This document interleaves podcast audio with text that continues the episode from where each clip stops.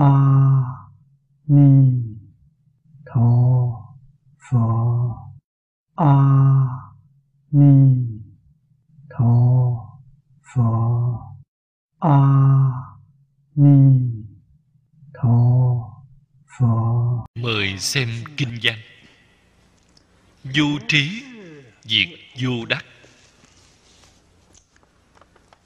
Câu kinh văn đoạn này một câu cũng là một đoạn. Cái gọi là tự tánh niết bàn. Trước tiên phải nói cái trí này là cái trí năng quán,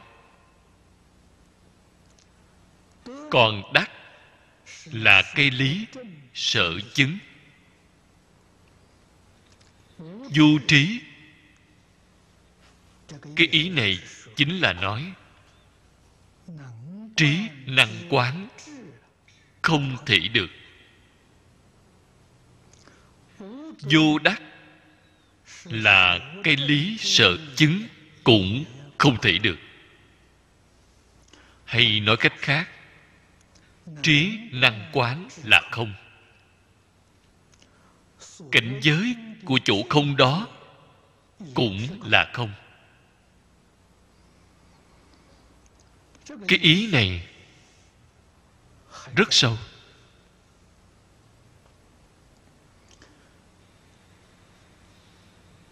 Phàm là người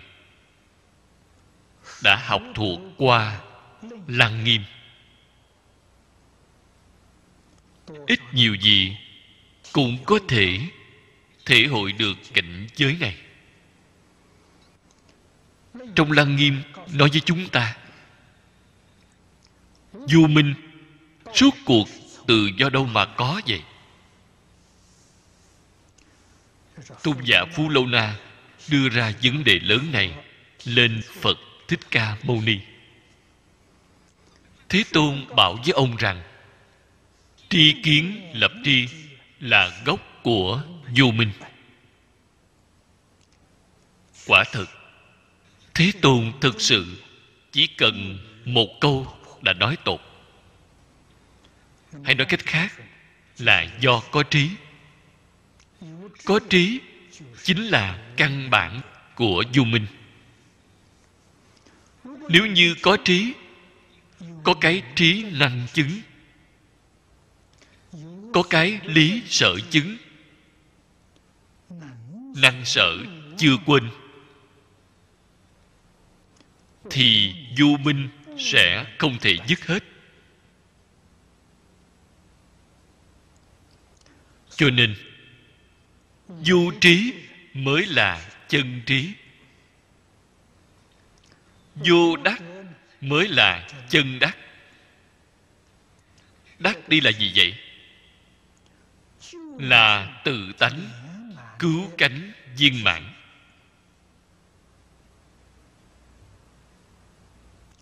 Hay nói cách khác, đến lúc này tự tánh mới thực sự hiện ra viên mãn.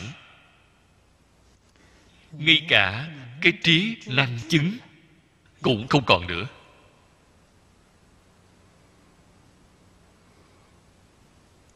Tự tướng của tất cả pháp đều là không. Cho nên năng thủ, sở thủ, năng chứng, sở chứng đều không thể được. Nên biết Phật nói pháp, nguyên tắc nói pháp của Ngài là nhằm đối trị lại với tâm bệnh của chúng ta. Chúng sanh chấp trước tất cả pháp đều có. cho rằng tất cả pháp tướng đều là chân thực.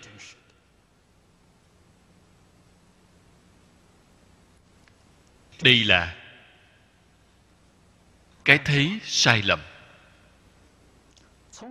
Từ quan điểm sai lầm này sinh ra cách nghĩ sai lầm, cách làm sai lầm. Đó chính là chấp trước, phân biệt chấp trước. Có lấy, có bỏ, có được, có mất. Đâu biết rằng những hiện tượng này toàn là tướng không. Và đối với dạng người này thì Phật dùng cái không này để đối trị. Cái không mà Phật nói đây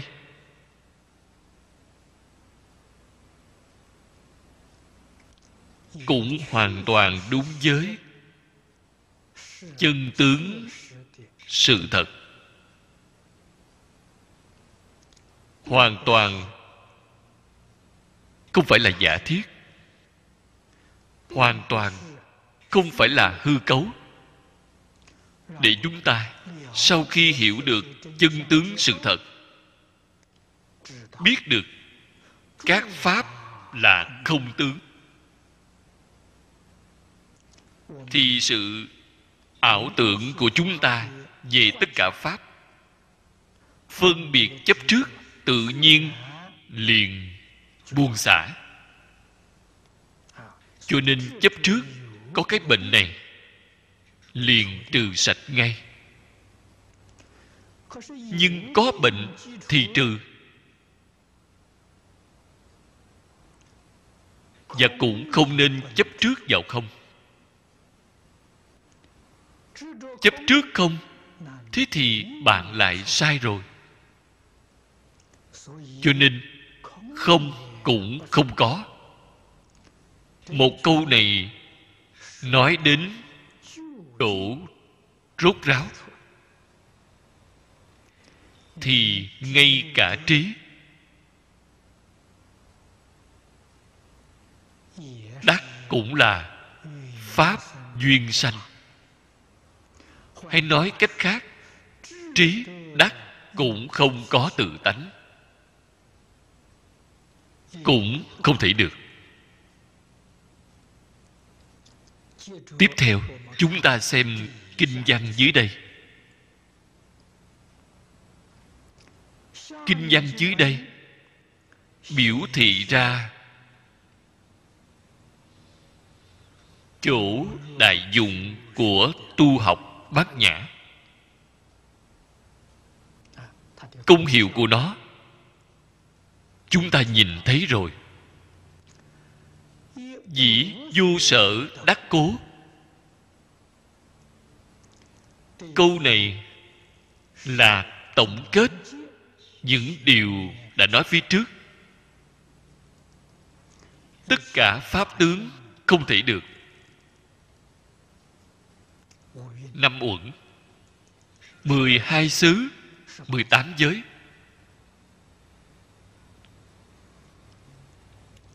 Tất cả phương pháp tu học cũng không thể được. Tứ đế, mười hai nhân duyên, cho đến trí và đắc đều không thể được. Dĩ vô sợ đắc cố, cái tâm địa này thật sự trong sáng rồi, thật sự buông xả rồi. Cho nên thân tâm thế giới muôn duyên đều buông bỏ. Buông xả, vậy thì vọng tình liền dứt. Vọng hết thì chân liền hiện, chân tánh liền hiển lộ ngay. Cho nên Bồ Đề Tát Đọa y bát nhã ba la mật đa cố tâm vô quái ngại.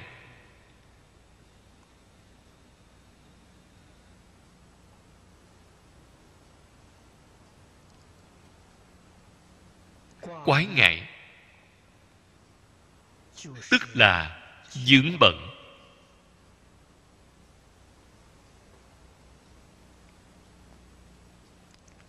Người thế gian chúng ta thường nói vướng bận không yên. Có quái thì có chướng ngại. Nương theo ngã chấp thì khởi phiền não chướng.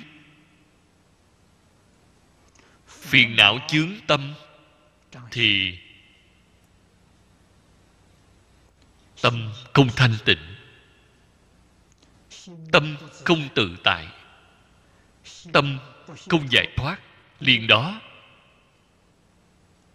tạo nghiệp trôi lăn. Cho nên cái làm chướng Đại Bồ Đề này gọi là quái.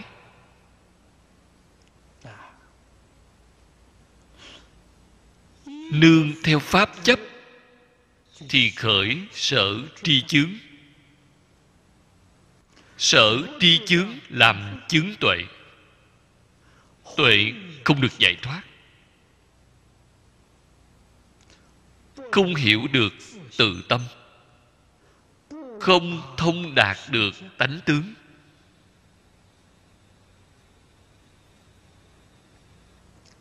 Cho dù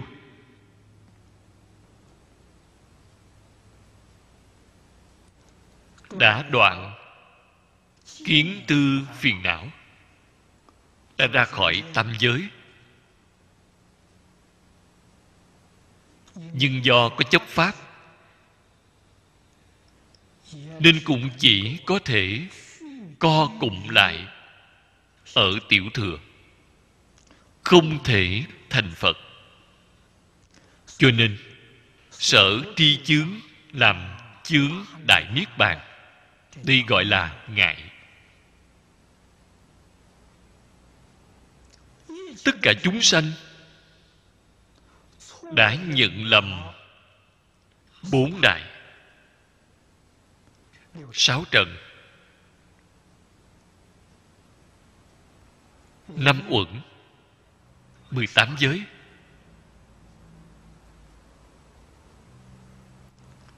Chấp trước ngã kiến,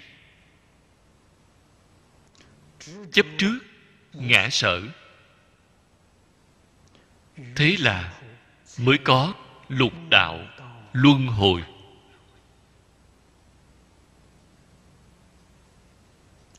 Bồ Tát y bát nhã ba la mật đa. Câu nói này phải dùng kiểu ngắn gọn rõ ràng của Trung Quốc để nói là nương theo trí tuệ cứu cánh viên mãn, đem chân tướng sự thật nhìn cho rõ. Thế là tâm không còn quái ngại. Cái không còn quái ngại ở đây chính là chấp ngã, chấp pháp thảy đều xa lìa. Không còn vọng tưởng chấp trước nữa. Vô quái ngại cố, vô hữu khủng bố, diễn ly điên đảo mộng tưởng.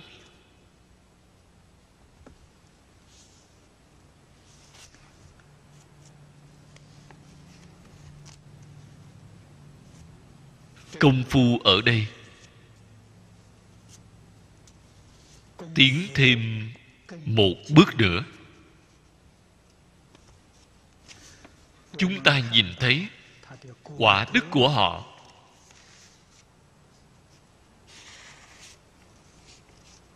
Lại tiến thêm một bậc.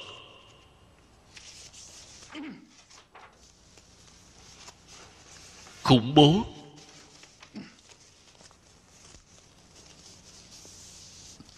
Cái sợ hãi lớn nhất của người thế gian là sanh tử. Diễn ly khủng bố chính là trong nhà Phật chúng ta thường hay nói nhất sanh tử, ra khỏi tam giới, đoạn nhất sanh tử.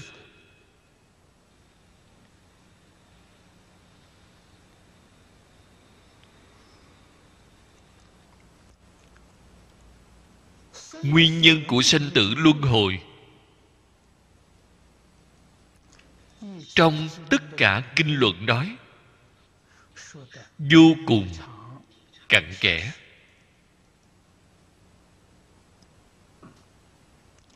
Nó quả đúng là nương vào mê hoặc điên đảo.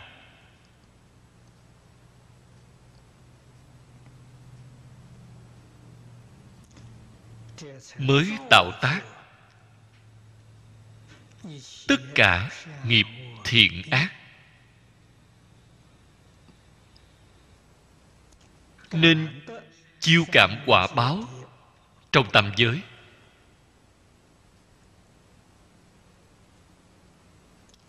Phàm phu không biết những chân tướng sự thật này.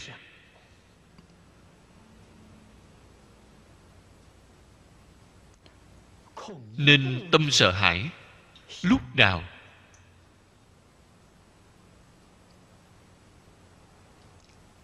cũng luôn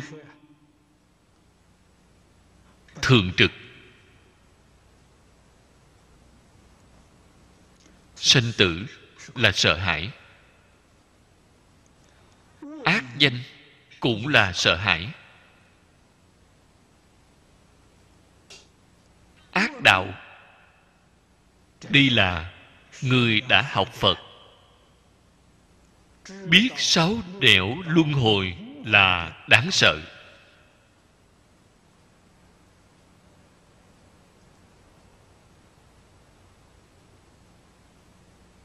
Trong Kinh Hoa Nghiêm nói, điều sợ hãi của chúng sanh tổng cộng có mười tám loại. Ở đây chúng ta không cần phải nói rõ ra từng loại.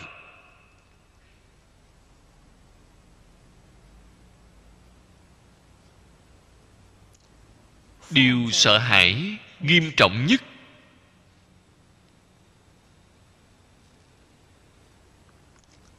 hiện ra trước mắt của chúng ta đây không có gì hơn là ở trong sáu nẻo sanh tử luân hồi.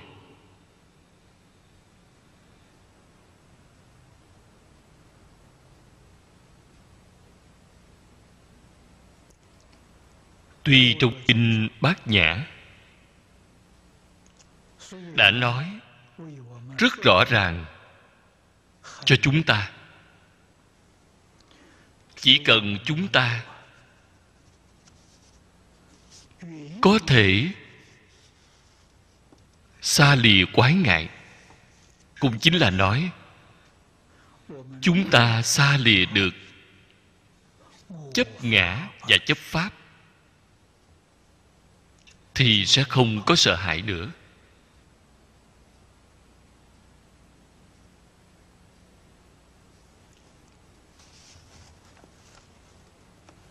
Diễn ly điên đảo mộng tưởng. Điên đảo là vô minh, điên đảo là đảo lộn. Hay nói cách khác, chúng ta đã thấy sai, thấy điên đảo chân tướng, thấy điên đảo chân tướng của vũ trụ nhân sinh rồi. Thí như trong kinh nói cho chúng ta biết, Có bốn loại điên đảo. Bốn loại này gọi là thường lạc ngã tịnh. Thường là không biết vạn pháp trong thế gian là vô thường, cho rằng có một cái thường. Đây là cái thấy sai lầm, đây là cái thấy biết điên đảo. Lạc là không hiểu rằng lạc ở trong pháp thế gian là nhân của khổ. Cái ý trong câu nói này vô cùng thâm sâu.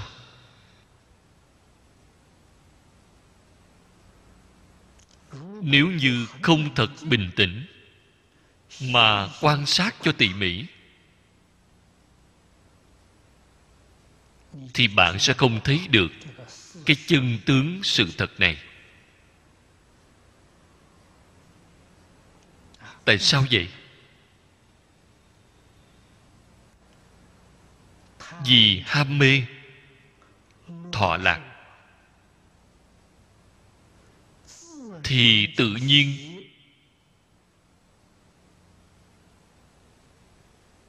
sẽ khởi phiền não, tam độc, tham, sân, si.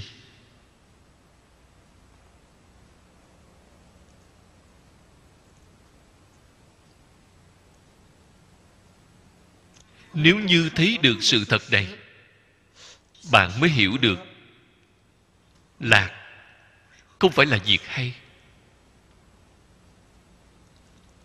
Lạc không bằng khổ. Cho nên Phật dạy chúng ta phải lấy khổ làm thầy. Khi con người ở trong khổ nạn sẽ dễ dàng cảnh giác, từng giây từng phút muốn thoát ra.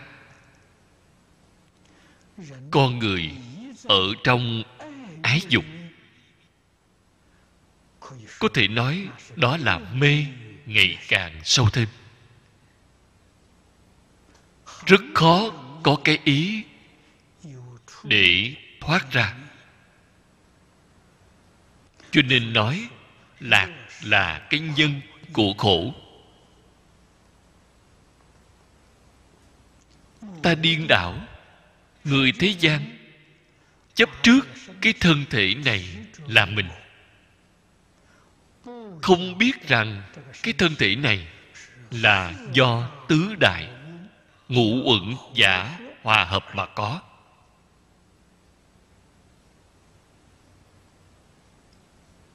Không những ngã không có tự tướng, phần trước tứ đại ngũ uẩn cũng đã nói cũng là không, không thể được.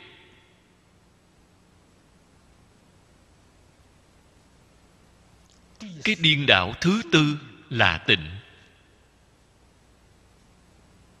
Nói một cách đơn giản là không biết thân tâm của mình đều là dơ bẩn chứ không phải thanh tịnh.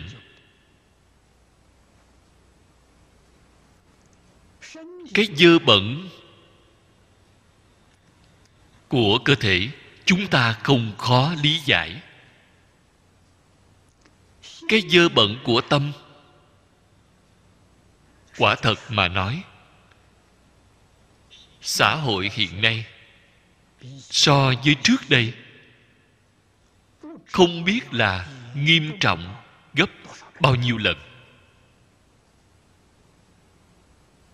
Chúng ta cũng không khó nhận ra. Các thứ như vọng tưởng, phân biệt, chấp trước, thị phi, nhân ngã, tham sân si mạng.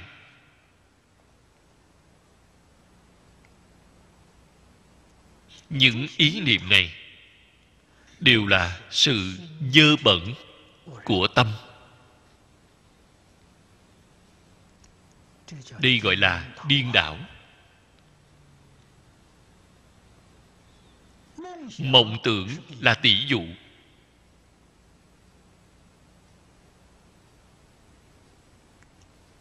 Khi làm mộng, cảnh trong mộng là do vọng tưởng biến hiện ra. Căn nguyên của vọng tưởng là ở năm uẩn.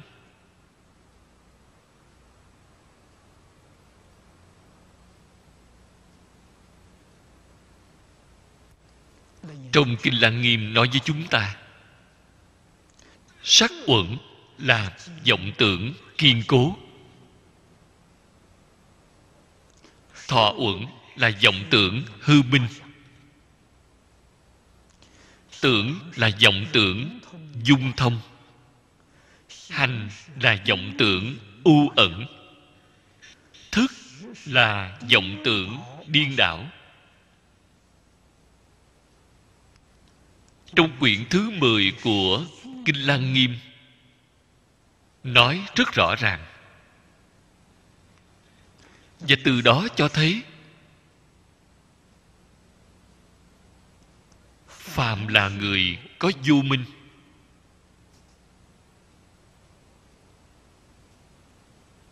có vọng tưởng,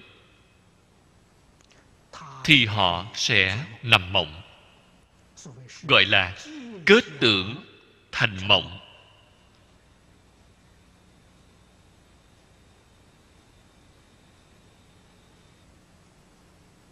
Đây là trong Đại Kinh Phật nói rõ cho chúng ta biết nguồn gốc của nằm mộng.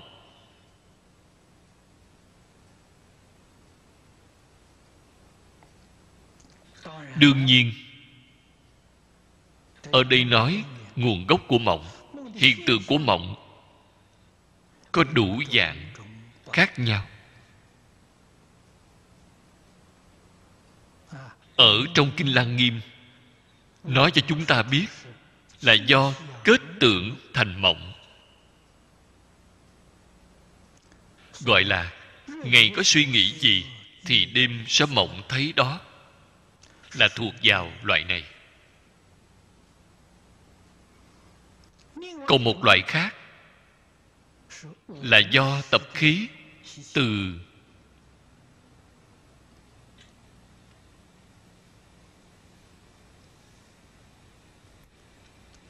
vô thị kiếp, không nhất định là trong đời này, có khi là ở đời trước, có khi là ở đời trước nữa, sẽ xuất hiện trong cảnh mộng.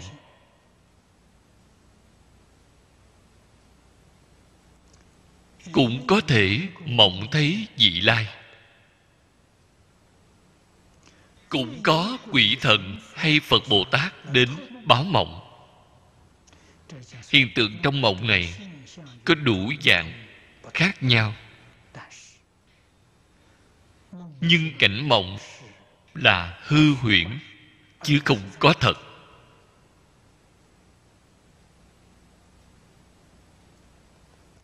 Cổ nhân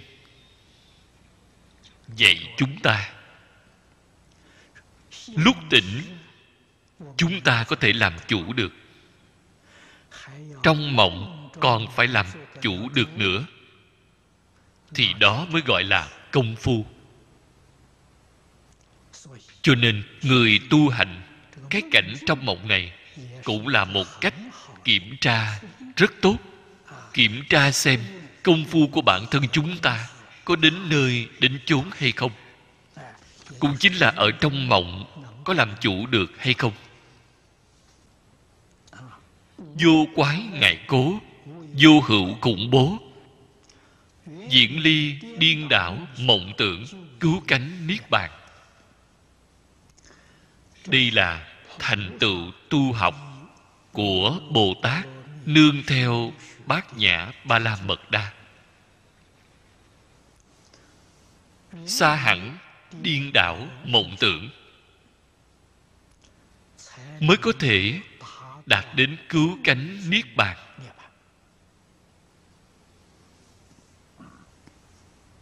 Trước chữ niết bàn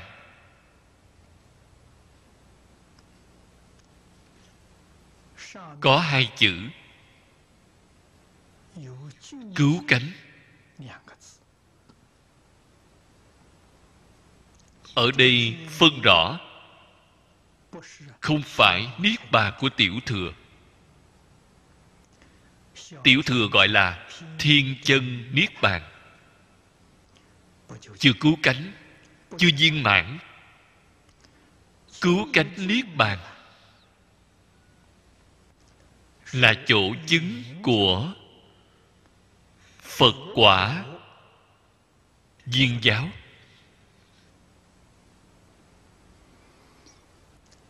Bồ Tát tuy chưa chứng được viên mãn, nhưng họ có thể phần chứng cứu cánh niết bàn. Cái cứu cánh này là không phải thiên chân niết bàn của nhị thừa. Trước tiên chúng ta đem hai chữ niết bàn này, cái danh từ này ra, giới thiệu một cách đơn giản. Niết bàn là tiếng Phạn, phiên dịch ra nghĩa của tiếng Trung Quốc rất nhiều, nhưng nghĩa thường thấy nhất là dịch thành diệt, là khổ tập diệt đạo ở trong tứ đế. Diệt là diệt phiền não. Niết bàn của tiểu thừa là diệt kiến tư phiền não, nên chưa phải cứu cánh. Vì ngoài kiến tư phiền não ra, còn có trần sa phiền não, vô minh phiền não. Người bên tiểu thừa vẫn chưa đoạn trừ, cho nên niết bàn đó gọi là thiên chân niết bàn. Chủ chứng của Bồ Tát Đại Thừa không những đã dứt kiến tư phiền não, mà trần sa phiền não cũng đã dứt, vô minh cũng đã phá được mấy phần rồi, thù thắng hơn nhiều so với niết bàn của tiểu thừa, cho nên gọi là cứu cánh niết bàn. Bồ Tát phá một phẩm vô minh, chứng một phần pháp thân, cũng là chứng một phần cứu cánh niết bàn. Từ sơ trụ đến đẳng giác có bốn mươi mốt cấp bậc.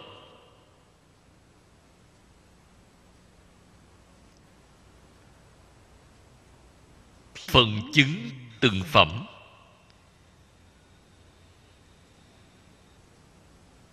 và từ đó cho thấy đại niết bàn trên quả vị của Như Lai không phải một lúc liền có thể đạt được, mà phải dần dần mới chứng được viên mãn.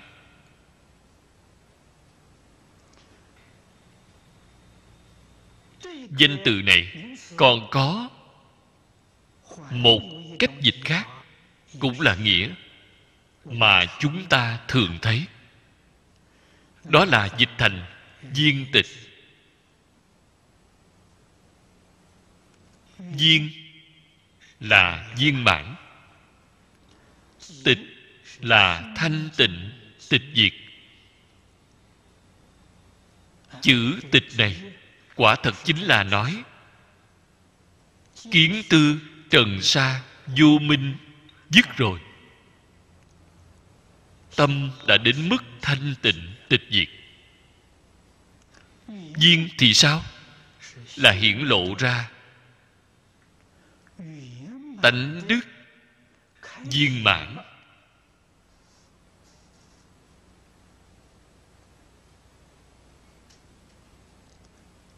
Chúng ta nhìn thấy trong Kinh Đại Thừa, Phật nói với chúng ta, Viên Giáo Sơ Trụ Bồ Tát chỉ phá một phẩm vô minh.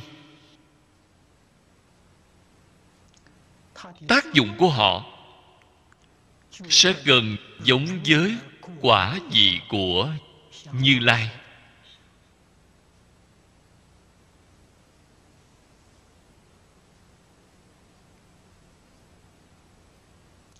Trong Kinh Lăng Nghiêm, Bồ-Tát Quán Thế Âm dùng phương pháp tu học phản văn, văn tự tánh để thành đạo vô thượng. Chứng nhập sơ trụ. Sơ trụ của Viên Giáo sẽ có năng lực tùy loài mà hóa thân, phổ độ tất cả chúng sanh trong các cõi nước chư Phật mười phương. Nơi nào cần dùng thân Phật mà được độ, thì tức khắc liền vì người đó hiện thân Phật đến để độ. Nhưng trên thực tế là Bồ Tát ở quả vị sơ trụ Viên Giáo, họ có thể thị hiện hình tướng của ba mươi hai tướng tốt, tám mươi vẻ đẹp của vị Phật này đến để độ chúng sanh. Từ đó cho thấy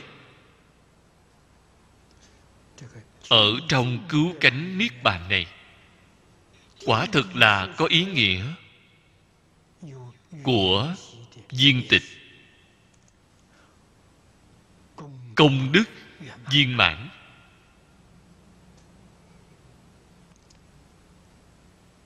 Và đây là đại niết bàn mà trong kinh luận thường hay nói. Bồ Tát nương theo phương pháp Bát Nhã Ba La Mật Đa,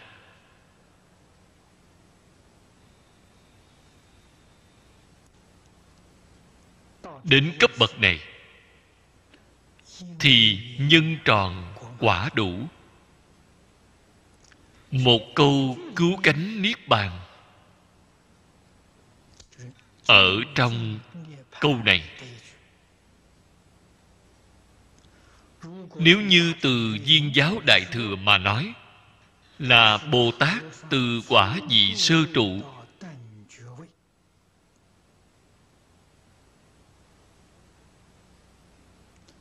ở trong đây là có bốn mươi hai cấp bậc.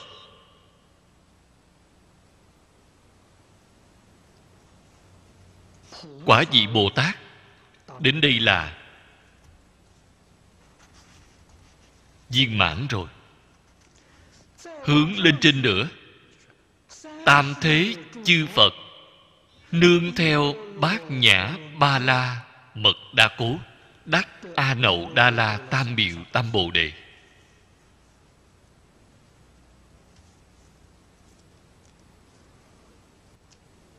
Đoạn kinh văn này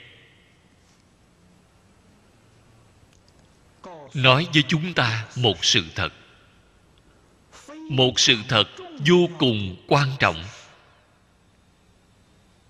Bồ Tát nương theo trí tuệ Bát Nhã có thể chứng được đẳng giác.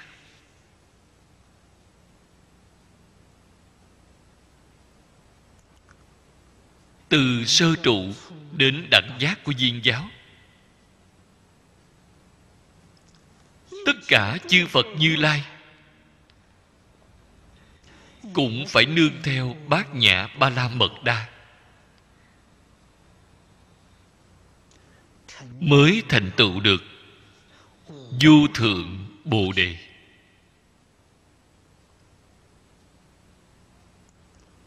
Đây là nói rõ việc dạy học, tu học của Phật Pháp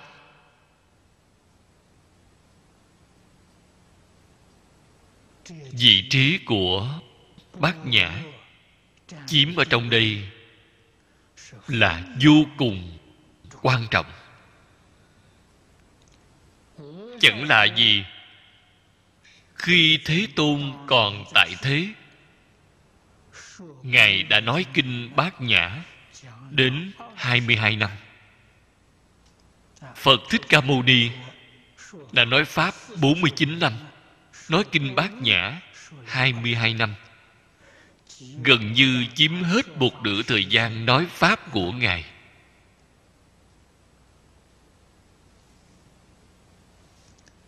Tổng cương lĩnh Phật Pháp là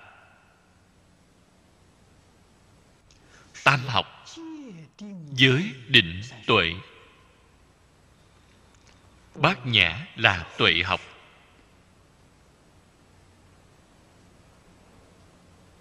Thường Ngôn nói rất hay: do giới mà được định, do định mới khai mở trí tuệ. Làm sao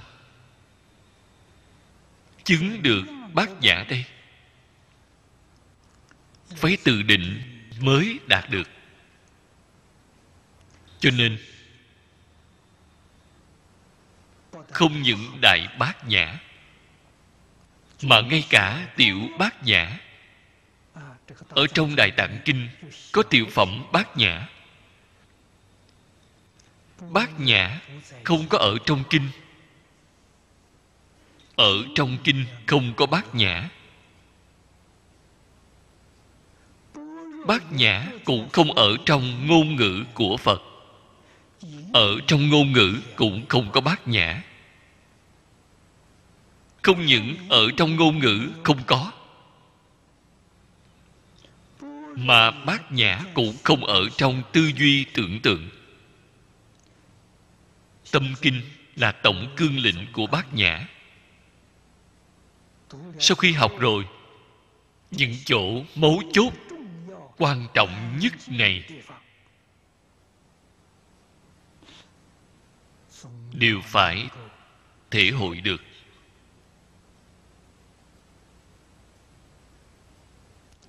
Bát Nhã ở trong tất cả các pháp không. Cho nên ôm kinh Bát Nhã để học Bát Nhã, đó là sai lầm. Nhưng quý vị phải hiểu rằng lìa kinh Bát Nhã cũng không có Bát Nhã. Vì chúng ta phải tu học làm sao đây? Làm sao đạt được đây?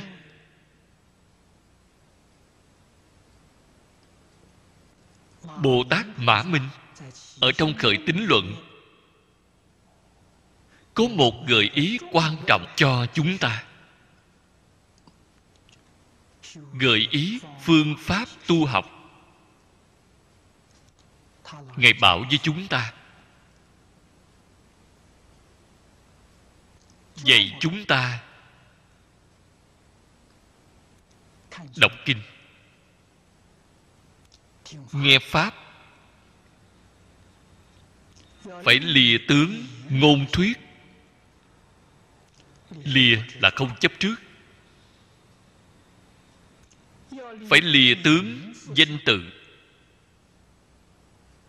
không nên chấp trước những danh từ thuật ngữ này. Phải lìa tướng tâm duyên. Cái tâm duyên ở đây chính là tư tưởng nghiên cứu. Bạn chỉ có thể nghe, không nên suy nghĩ. Tại sao vậy? Vừa nghĩ như vậy thì liền rơi vào trong ý thức rồi. Thức thứ sáu là phân biệt, thức thứ bảy là chấp trước, Cho nên vừa nghĩ liền rơi vào trong ý thức ngay. Thế là sai rồi. Chúng ta nhất định phải biết. Nếu như chúng ta không dùng tâm ý thức thì đó chính là tự tánh khởi dụng. Chỉ có tự tánh khởi dụng thì bát nhã mới hiện tiền. Cái đạo lý này rất sâu. Bồ Tát sở dĩ có thể thành tựu chính là họ biết các pháp không tướng. Vì biết tất cả pháp là không, cho nên họ mới có thể xa lìa vọng tưởng, phân biệt chấp trước.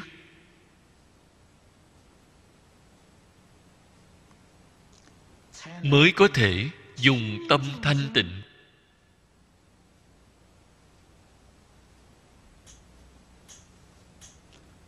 Soi thấy thực tướng của các pháp.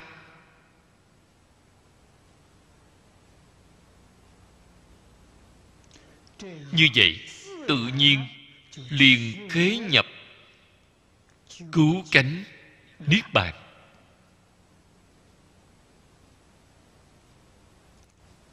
Tiến thêm lên một bước nữa. Cái này là nói bình đẳng chân chánh sẽ giác biết chân tướng của tất cả các pháp. Biết rõ triệt để cứu cánh. Cái có thể biết rõ ở đây chính là trí tuệ bát nhã vô thượng.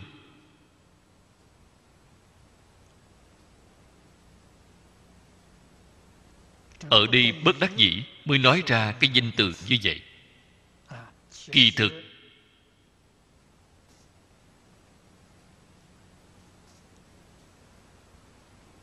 trong tánh tướng đều không có danh tướng ngôn thuyết. Cho nên danh khả danh phi thường danh, đạo khả đạo phi thường đạo.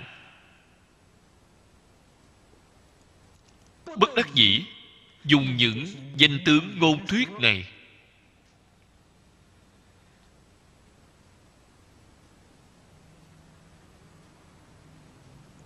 để gợi ý cho chúng ta, làm người dẫn đường cho chúng ta. Chúng ta từ chỗ gợi ý này, từ trong chỗ dẫn đường này mà khế nhập chân thực. Cho nên ở nhân thì gọi nó là trí, còn ở trên quả thì gọi nó là giác.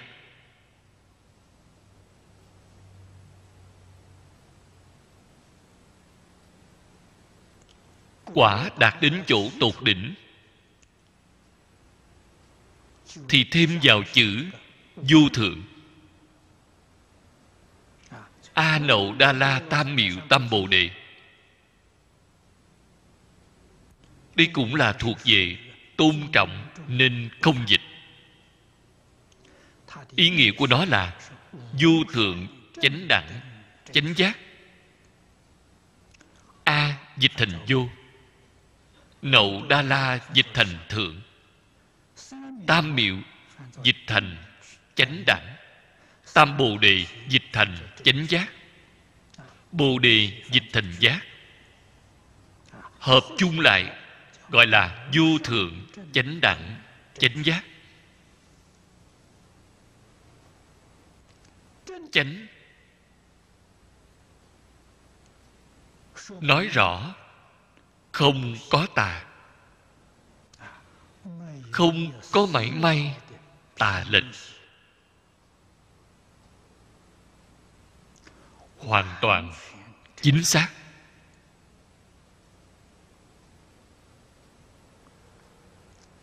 Đẳng là bình đẳng với chủ chứng của tất cả chư Phật.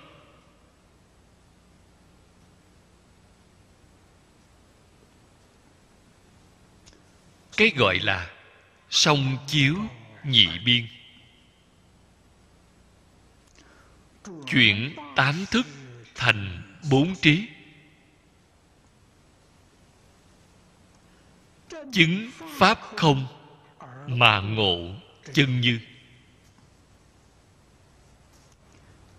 Chân như hai chữ này,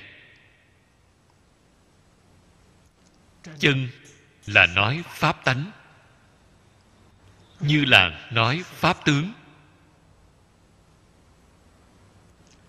Tánh như kỳ tướng, tướng như kỳ tánh. Cổ đức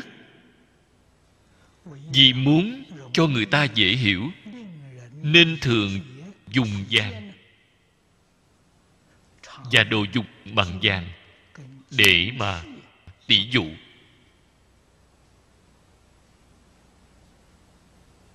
Thí dụ vàng, lấy vàng tạo ra đồ dùng, các đồ dùng đều là vàng.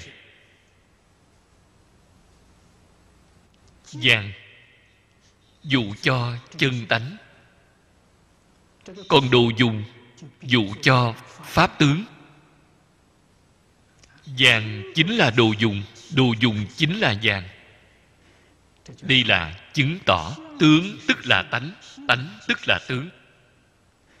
Tánh tướng nhất như, cho nên gọi là chân như. Đây là sự giác ngộ chân chánh.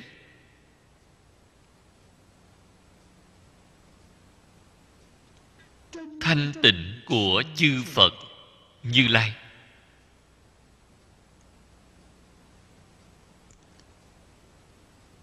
Và từ đó giác được thực tướng của tất cả các pháp, chính là chân tướng. Tất cả chân tướng các pháp đã hoàn toàn giác rồi. Chúng ta gọi đó là Bồ Đề. Bồ Đề chính là cái ý này vậy.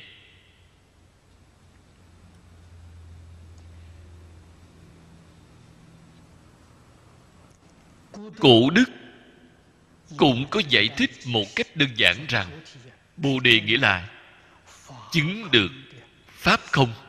Tất cả ở đây chính là các pháp không tướng mà trong kinh đã nói. Họ đã hoàn toàn biết rõ, hoàn toàn hiểu rõ, cũng đã hoàn toàn khế nhập rồi. Và cái này chính là cái hiểu rõ ở đây. Không phải là giải ngộ, mà là chứng ngộ.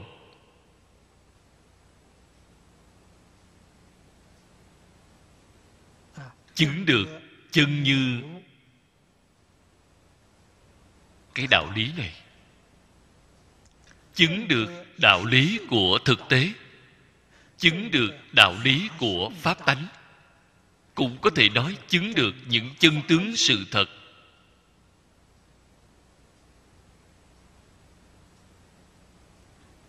Trong pháp giới này,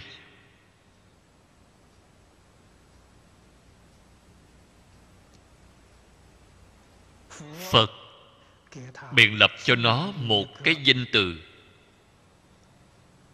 gọi là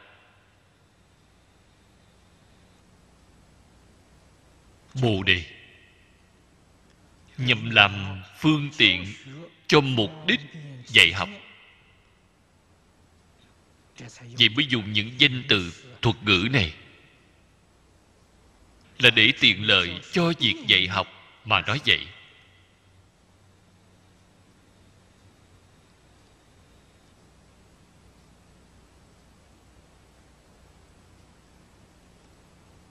Cái này là danh tướng. Nó từ đâu mà có? Chúng ta phải biết. Lại nói, không thể phá hoại, không thể phân biệt. Cái này gọi là Bồ Đề. Lại nói, tánh Pháp chân như, tánh không thay đổi, tánh không điên đảo. Cái này cũng gọi là Bồ Đề. Chúng ta từ trong các cách giải thích đó mà nhận ra được tinh nghĩa đích thực viên mãn nghĩa thú tinh hoa của A Nậu Đa La Tam Miệu Tam Bồ Đề. Phật nương theo bát nhã mà chứng đắc. Và hiện đây Tịnh Tông chúng ta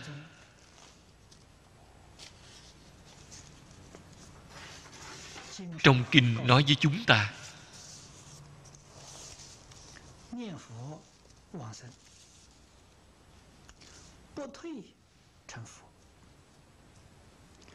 từ đó cho thấy tinh tụy bát nhã giải ngộ đã là việc vô cùng không dễ gì. Chứng ngộ sẽ càng khó hơn nữa.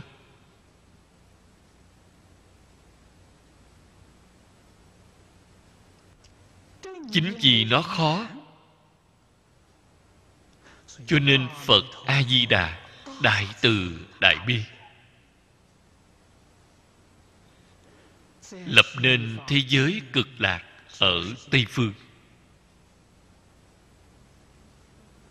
Vì chúng ta tạo nên tam thượng duyên tốt nhất để chúng ta đến nơi đó tu học viên mãn bát nhã ba la mật đa. Nếu không có bát nhã cứu cánh viên mãn thì các vị thử nghĩ xem, làm sao có thể không thối chuyển đây?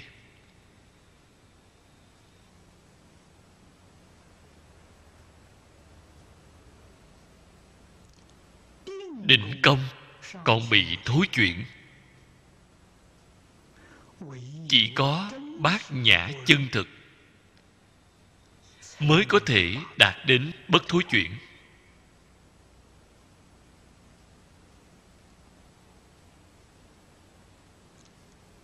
Ở trong đây cổ đức vì chúng ta nói rất hay. Duyên thù thắng nhất ở Tây Phương chính là những người thượng thiện đều tụ hội cùng một chỗ. Chúng ta cùng ở chung với những người chứng được bát nhã cứu cánh viên mãn. Có họ chăm lo, có họ quan tâm, có họ dìu dắt, chúng ta mới có thể ở trong một đời này cũng viên chứng được đại Bồ Đề. A Di Đà Phật. A Di